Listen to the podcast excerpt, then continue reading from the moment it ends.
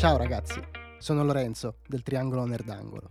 Sì, questa volta l'apro io la puntata. Apro io perché siamo alle porte di un nuovo anno e le nostre teste pensano già a tutto ciò che ci riserva il 2022, nel bene e nel male.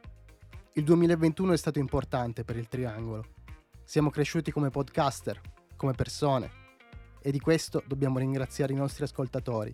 Voi, che ogni settimana ci fate trovare la forza di registrare un nuovo episodio del Triangolo. Prima di ritrovarci a gennaio, volevamo condividere con voi le nostre letterine al 2022, per iniziare il nuovo anno con i giusti buoni propositi. Venite a raccontarci i vostri propositi per il 2022 nel nostro gruppo Telegram L'angolo del triangolo. E mi raccomando, durante queste feste, ricordatevi di giocare. 3, 2, 1, auguri! Sì, lo so, quando mi ascolterai sarà già il 2022 ma perché non festeggiare anche insieme ai nostri ascoltatori? Il mio 2021 ha avuto tantissimi alti e bassi. Ci sono state tante certezze, come questo meraviglioso progetto del podcast, e tanti cambiamenti di console. Ah no, vero, dimenticavo. Ho ancora una PS4 e un Xbox One liscia. Vabbè, poco male.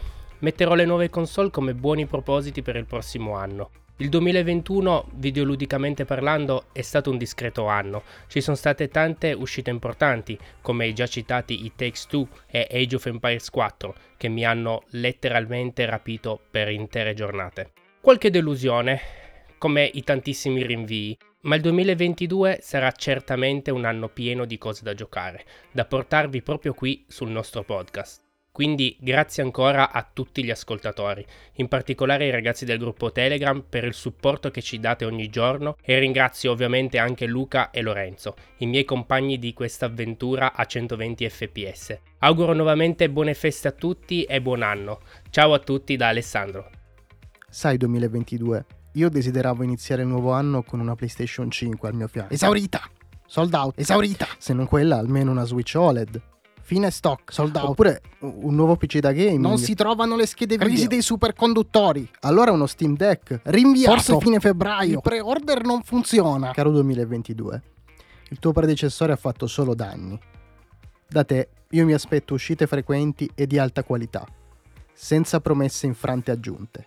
Basta game as a service e beta lanciate a prezzo pieno. Voglio veder cantare gli 80 euro che ho in tasca per produzioni che davvero li valgano. Ti prego 2022, non lasciarci nuovamente a bocca asciutta, anche per quanto riguarda i giochi da tavolo. Certo il 2021 non ha favorito la possibilità di stare insieme nella stessa stanza, ma noi abbiamo voglia di giocare e ogni tanto abbiamo voglia di farlo anche guardando negli occhi le persone. Come ultima cosa, caro 2022, ti chiedo di poter dare una morte indolore a Stadia e Cyberpunk 2077. Io ci avevo creduto ed è bello poterti esprimere i miei desideri, ma chiederti di fare miracoli mi sembra eccessivo. Ciao ragazzi. Sì, è vero, non eravate stati avvisati della cosa, ma ci piaceva l'idea di iniziare un nuovo anno con una piccolissima puntata a sorpresa.